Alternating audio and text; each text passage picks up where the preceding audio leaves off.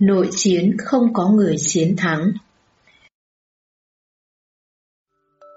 Khi Abraham Lincoln vừa lên làm tổng thống, chính quyền miền Nam phản đối chính sách xóa bỏ chế độ nêu lệ của ông, nên đã gây ra cuộc chiến tranh Nam Bắc nước Mỹ.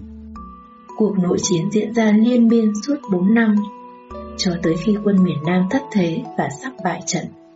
Thay vì tiến công giành thế thắng lợi, Lincoln lại muốn đàm phán ngưng chiến. Ông còn dùng thái độ và cách hành xử hòa nhã đối với quân miền Nam, khiến một vị tướng của ông rất bất mãn, giận dữ đập tay xuống bàn và nói quân địch nhất định phải bị tiêu diệt. Trước sự phẫn nộ đó, Tổng thống Lincoln vẫn ôn hòa và đáp lại. Khi họ trở thành bạn của chúng ta, thì chẳng phải là kẻ địch đã bị tiêu diệt rồi sao? Vì thấy tấm lòng bao dung của Lincoln quá lớn, các tướng lĩnh đã bị thuyết phục, còn tướng miền Nam thì tự nguyện ra đầu hàng. Thay vì ăn mừng, Tổng thống Lincoln lại tuyên bố Nội chiến không có người thắng, vì tất cả đều là đồng bào và mọi người đều là người Mỹ. Nhìn sâu vào câu chuyện trên, chúng ta rút ra được bài học rằng lòng bao dung có thể xóa bỏ mọi khoảng cách trong trái tim con người, nó biến thù thành bạn. Chỉ khi ta biết bỏ qua lỗi lầm, mở lòng cho cả những người đã từng chống đối mình, thì ta sẽ sống hạnh phúc hơn và có thêm nhiều người kính trọng.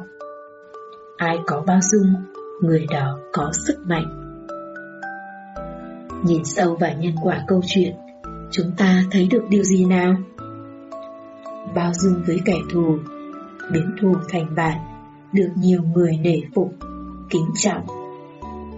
Thái độ ôn hòa trước sự nóng giận của người khác, trí tuệ sáng suốt, ra quyết định đúng đắn, mọi người tin tưởng. Chúng ta cùng ôn lại câu chuyện qua các câu hỏi tư duy sau đây nhé. 1. Tại sao sắp giành chiến thắng thì Lincoln lại muốn đàm phán ngưng chiến?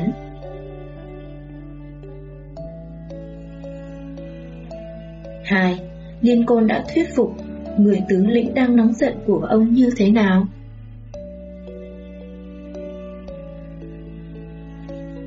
Ba, bạn hãy kể vài tình huống mà bạn từng bị tổn thương nhưng đã tha thứ cho người đó.